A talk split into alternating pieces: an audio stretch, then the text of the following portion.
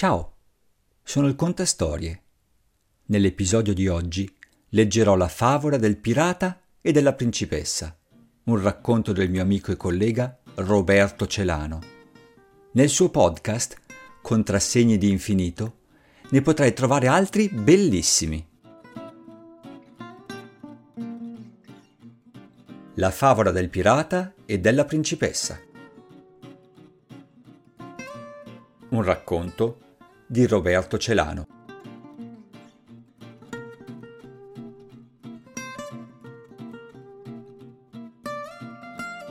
Tanto tempo fa, in un luogo lontano, viveva una principessa di non comune bellezza. Credeva nell'amore e ogni giorno accarezzava l'idea di trovarlo, pur non potendo evitare un soffio di malinconia guardando verso il mare. Aveva occhi a mandorla che racchiudevano due luci dolci e fiere. Il suo sorriso dava armonia al volto e non passava inosservato. Il castello in cui viveva era sul mare, dall'aspetto fiabesco come fiorito fra le onde e la salsedine, baluardo di uomini coraggiosi come lo sono solo quelli delle leggende. I giorni trascorrevano scanditi dal soffio del vento e dal turbinio delle onde del mare. La principessa aveva uno sguardo spesso estraneo alle cose e alle persone circostanti, forse presa dai sogni che inseguiva e che non ricordava lucidamente. Nel centro del giardino del castello cresceva un albero alto e frondoso. In quel luogo la principessa passava molto tempo osservandolo. Vi si avvicinava come fa una farfalla alla luce, attratta senza un perché, come si accostasse a un amico o a una speranza. I rami dell'albero faticavano a uscire dalle mura del castello, che agli occhi della principessa sembravano demarcare una prigione, anche se non mancavano spazio e luce. La principessa amava quell'albero, così simile al suo stato di privilegiata, racchiusa tra quelle mura. Era d'estate e il castello offriva molti avvenimenti. Vari cavalieri, leggiadri e fieri, venivano a porgerle omaggio. Non mancavano le feste, né i giochi, né le gare, né i banchetti, né le cavalcate. Un giorno, mentre la principessa, come di consueto, osservava il mare, apparve all'orizzonte una novità. Si vedeva una vela, in lontananza, che senza dubbio stava avvicinandosi. Nell'ovattato mondo del castello ci fu un vocio sempre più fitto, che aumentava in diretta proporzione all'avvicinarsi di quella vela. Tutti corsero alle difese. Concitatamente furono dati gli ordini e i bastioni del castello si animarono di balestre e cannoni. I tempi non erano certo per l'accoglienza incondizionata. Così prima ancora che si potesse vedere chi ci fosse in quella imbarcazione, aprirono il fuoco per affondarla. Forse chi era al timone riusciva a governare con maestria. Forse i cannonieri non erano molto esperti, dopo anni in cui non avevano avuto molte occasioni per allenarsi. In poche parole, quell'imbarcazione non venne fermata. Era una goletta leggera che attraccò poco distante, in una insenatura irraggiungibile e non visibile dalla punteria del castello. Dopo il primo spavento per l'ignoto, si decise di far montare di guardia le sentinelle a tutte le ore. La principessa si sentiva inquieta, come raggiunta da una sensazione sconosciuta. Così passarono i giorni. A un certo punto non si avvertì più il pericolo. Forse la goletta si era infranta sugli scogli. Forse aveva ripreso il largo, nella notte. Dopo un mese, la novità era stata assorbita come un fatto risolto, al quale tutti si abituarono, pur di non allarmarsi per le varie congetture. La goletta non si vedeva più, e tanto bastava.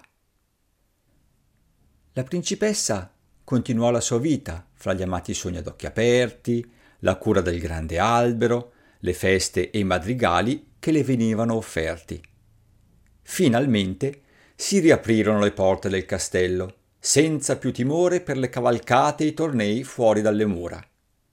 La principessa amava le cavalcate, perché era attratta dai boschi, oltre il visibile. Così, quella mattina, lasciò che il suo cavallo si spingesse fuori dal gruppo, proseguendo verso il mare. I richiami di chi era con lei non la fermarono.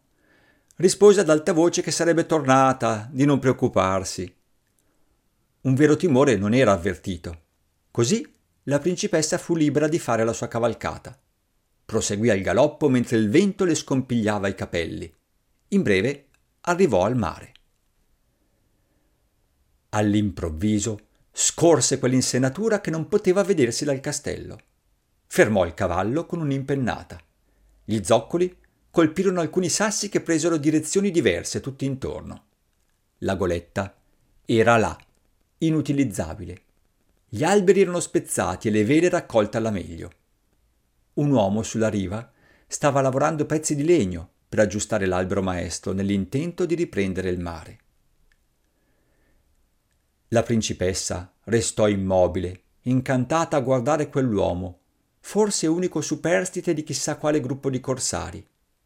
Aveva una barba nera e il fazzoletto legato sulla testa. Il tutto le risultava inquietante. Il pirata non si era accorto ancora del suo arrivo e proseguiva il suo lavoro. La principessa si sentì combattuta fra fuggire o restare. Forse per le sue poche virtù decise di avvicinarsi. Fu in quel momento che il pirata si accorse di lei e d'un balzo prese la lunga pistola per difendersi.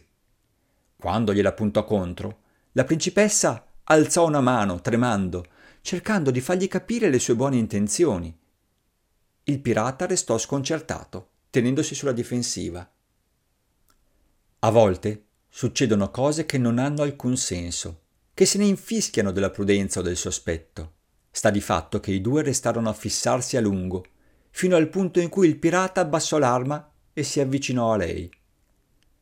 Le disse che era la benvenuta e in cuor suo non capiva che razza di bugia gli fosse uscita dalla bocca.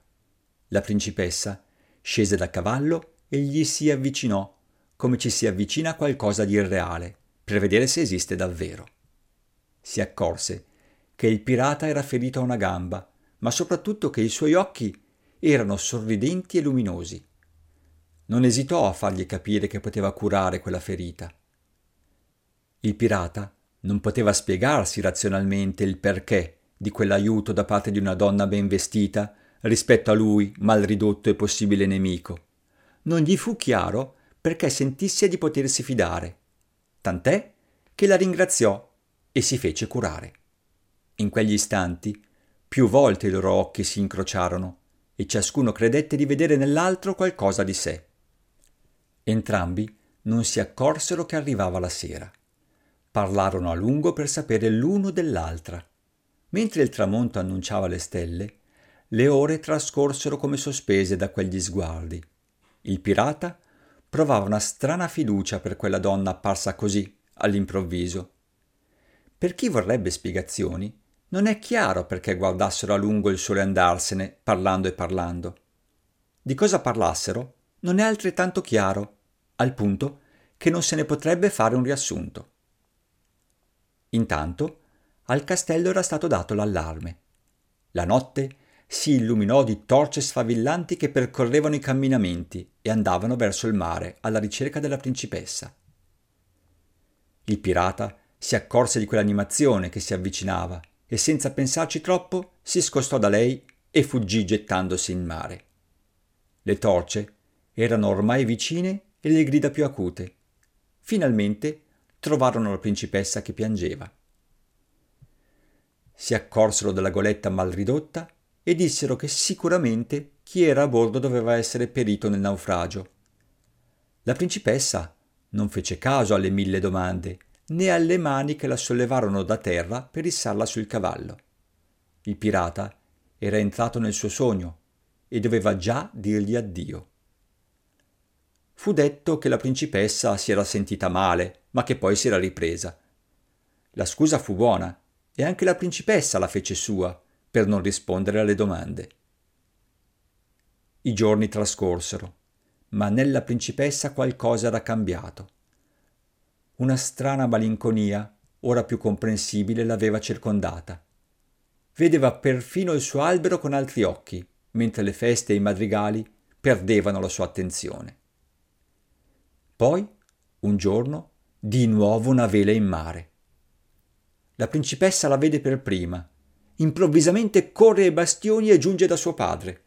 Lo prega di non attaccare. Perderebbero colpi preziosi per niente di pericoloso. Il padre accetta il consiglio. Non si sparerà. L'ordine è di aspettare. La principessa sorride. Quella cara vela bianca che arriva verso di lei è un'immagine accarezzata tante volte nella solitudine. Ma cosa accade? Le vele sono due, poi tre, poi dieci. Non c'è più tempo per contarle. Le difese prima di tutto. La principessa resta allibita, e impaurita e angosciata. Lancia un forte No! No! Nessuno ascolta. Tutti sono protesi all'attacco per difendere il castello. I cannoni aprono il fuoco. Questa volta colpiscono i bersagli, uno a uno con precisione. La principessa piange in silenzio. Aspetta e non sa più cosa. In breve la battaglia è vinta. È festa al castello per lo scampato pericolo. Nessuno riesce a capire perché la principessa non sia con loro a festeggiare. I giorni riprendono il loro corso. La principessa è triste, ma non ha interrotto le cavalcate. Va spesso in quell'insenatura dove la goletta è ancora là e il pirata non c'è più. C'è un sole incantevole e i gabbiani sembrano rincorrersi. La principessa scende da cavallo e guarda verso il mare. La principessa scende da cavallo e guarda verso il mare. Sosta a lungo sulla riva, poi si sdraia all'ombra e si addormenta. La sveglia un bacio. La principessa apre gli occhi e riconosce il pirata. Lo abbraccia, felice di ritrovarlo e poi gli chiede dove fosse stato. Sempre qui, dove puoi trovarmi, le risponde. La principessa commenta sorridendo. E dove, se non qui, ad aspettarmi? Tante sono le sensazioni che non riusciamo a descrivere, e tanti gli attimi che non riusciamo a vivere per paura, per non restare delusi o per non avere ricordi tristi. Qualcuno potrebbe pensare che questa favola abbia un lieto fine. Non è così, almeno per quello che si intende comunemente per lieto fine. La principessa si allontanerà dal pirata e farà un'altra vita, senza di lui. O no? Chi può dirlo con certezza? Il pirata e la principessa, mano nella mano, restarono a contemplare l'arcobaleno che stava nascendo. Dal castello si chiesero cosa fosse successo, ma qualche saggio mise in giro la voce che la principessa non può tornare, perché sta discutendo con un pirata, su una goletta con direzione verso l'infinito.